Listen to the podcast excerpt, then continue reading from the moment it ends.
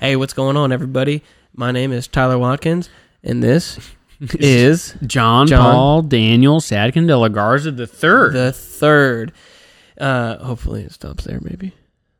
Okay, that was fun. yeah, yeah, it stops there, stops there. Uh, so this is a podcast uh, where we're going to talk about what it was like getting sober young in the many areas of recovery that we've experienced. John and I have both been sober for over seven, yeah, over seven, seven, years, as of today, which is May first of 2022. And um, man, look, here's the deal.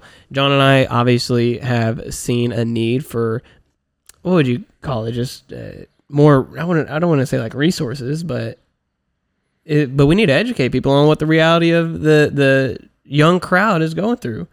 Yeah, like I, I feel like um um there are a lot of justifications and or reasons on why uh, young people consider themselves to not be drug addicts or alcoholics and but they are and so like part of that education is just letting people know what it what it what it means to be a drug addict and alcoholic even though you might be young um and also you know i, I guess a part of that too was to help the help families Well, you yeah, know? and- and not only that, but uh, not only enlightening people on what it looks like to be a drug addict, alcoholic at a young age, but also what it looks like to get sober. yes right? I mean, I think that was probably uh, one one of the first things when when I went to like an AA meeting Mm-hmm. at seventeen. I was like, "What the fuck am I doing here?" There's like a bunch of old people. Mm-hmm. They're talking about spiritual experiences. I'm like, man, this is way out of my Yep. league, dude. Yep. No, yeah. The lingo was one, I didn't know the lingo at all. At all, So like not like spiritual experiences. Yep. never heard of that. yep. And, ever. and then also like like quite literally being like three decades younger than everybody Absolutely. else in some of these meetings. Yeah. So a big reason why we're doing this is to not only just bring some light onto the reality of the situation, which is that the I would say the age of of people that could qualify themselves as drug addict and alcoholics, whether they're aware of it or not, is just getting younger and younger by the year. Mm-hmm. Right. I Yep. mean, we're going from twenty to 17 to now like four. Dude, I've talked to some 13, 14 year olds, Mm-hmm. and they are whipped. Yep. It sounded like a door was opening. Yeah.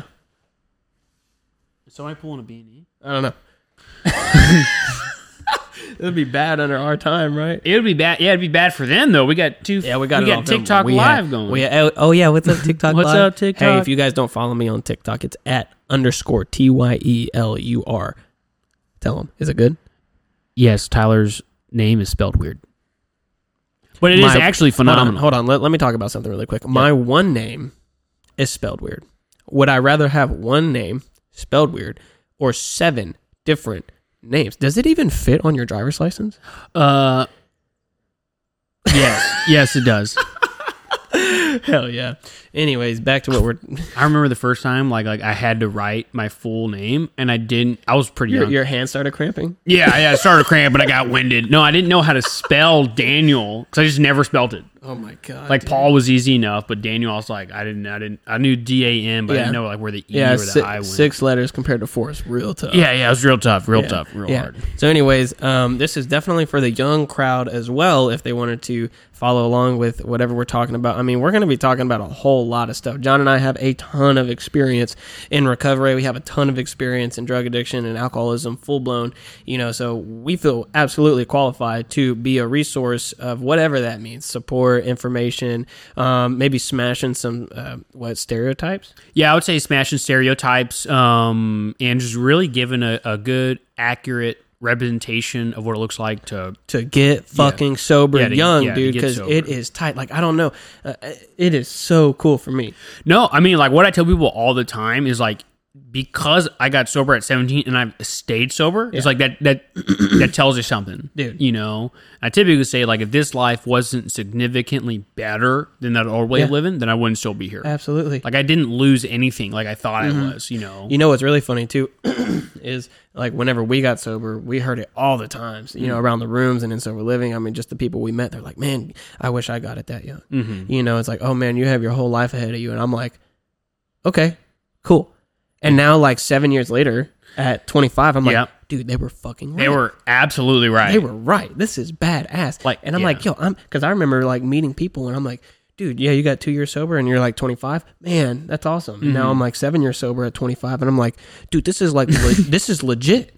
This is legit. Like, Yeah. and I and we do like a bunch of cool stuff. I mean, okay, so you know, one of the things. Well, I guess we shouldn't get too off track with the direction we're going, but um, yeah, smashing stereotypes Yep. because this shit's freaking cool. At yeah, hundred percent. And it's like, here's the deal. It's like the truth is, is like I had no idea what it was going to look like. The other truth is, I did not care.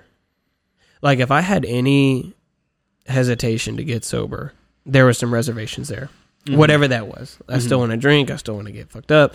I mean, you name it. Yeah. Right. So whenever you say you do not care, what you're saying is like I don't care what I what happens don't care. afterward. I just can't keep doing this. Exactly. Okay. Like I don't know what the next steps are, but what I Yep. do know is that I'm sitting on a fire, mm-hmm. and it is burning the. Mm-hmm. You know, it is burning me, and so I knew that I had to get up out of there, and that's all. But but that wasn't the case the very first time. The very first time I got sober and like you know got put into residential treatment, it was like, mm, I get that I have a problem.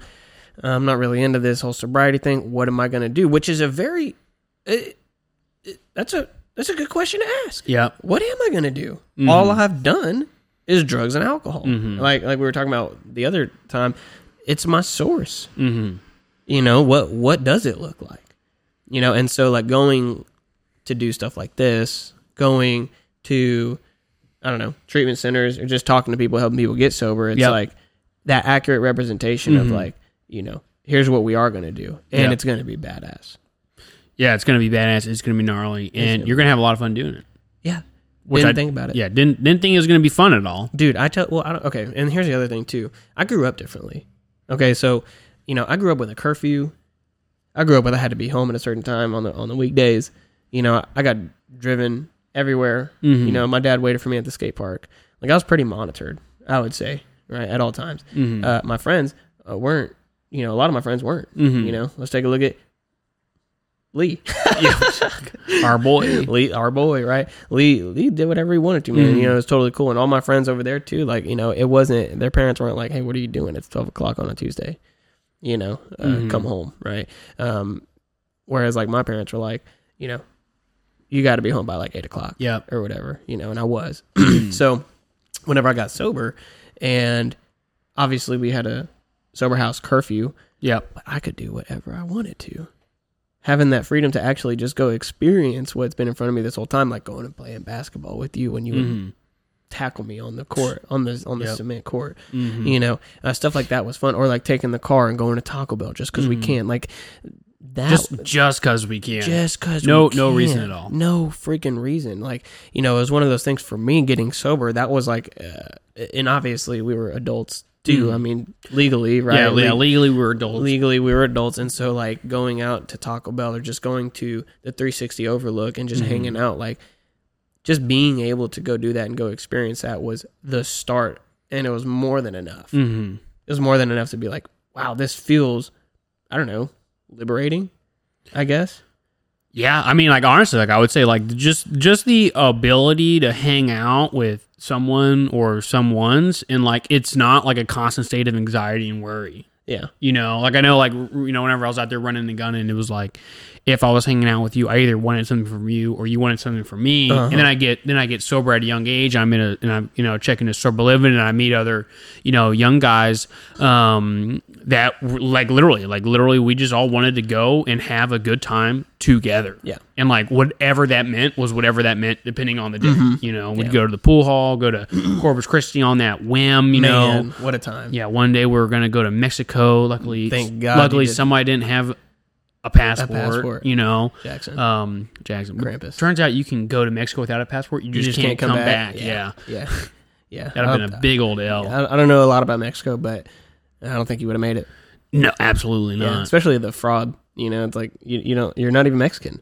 The fraud. Yeah, you're a fraud, dude. Oh, fraud. Yeah, you're not Yeah. you're not Mexican. Yeah, I'm Spanish, Spanish, which which I learned. and you don't at know like, any at like twenty. Spanish. Hey, I know. Hey, I know. you wouldn't make it. No, and Jackson habla, definitely. no habla español. I think it's hablo, No ha- habla. hablo, Te amo. Okay. anyways, Um, anyways, yeah. So uh, I know what's really funny too is you as you say that, um, just being able to go do things right on on a whim. Whenever I was in drug addiction, and um, I don't know, let's say like I just walked out of my house because I didn't care anymore, you know, uh, and and it was like one o'clock on a Tuesday. And of course, I was getting you know high and stuff, but like just for the first time, I was finally able to like literally just make decisions for myself, whatever that meant. It obviously wasn't any good decisions, um, but it was so funny. I guess it was probably I was probably 16, maybe 15. My dad would probably know a little bit more whenever I started being a being a little shit, you know. Uh, but you know, it was like, hey, guess what? You can like lock the lock the door or lock the windows, put bars up. Like I'm just gonna walk out of the house. And those, whenever I started making those kinds of decisions, is whenever I started experiencing like, oh, I can just continue to make decisions like this and do and get what I want. Mm-hmm. You know, and so it's like coming into sobriety, coming into recovery, and I don't know, making those decisions to go do whatever, right? And obviously, in a more healthy manner. It's like it was totally different, but yet I still experienced that same type of I don't know independence, uh, freedom. I don't know. It was one of those things that Yeah. I really looked forward to I would honestly say doing like, whatever I wanted. much more independent. Like whenever when it came to drugs and alcohol and like leaving the house at like whatever time, it Yeah. was like because I because I was dictated to. Yeah. Like I needed to go get high, Yeah, and there wasn't like it wasn't like I had fun, you know, like Mm-hmm. riding my bike twenty miles to go do whatever the hell, you know. Um, Yeah. but uh, but yeah, but as soon as I got sober, uh, and you know, I got introduced to a to a solution to my problems and stuff, and like I was able to do stuff because I honestly wanted to, Yeah. you know, not because I felt this burning, you know, uh, desire to go, you know, get high or get drunk. Yeah. Mm-hmm. You- does that make sense? Yeah. Yeah, yeah. What a time, man! Getting sober at a young age. Yeah.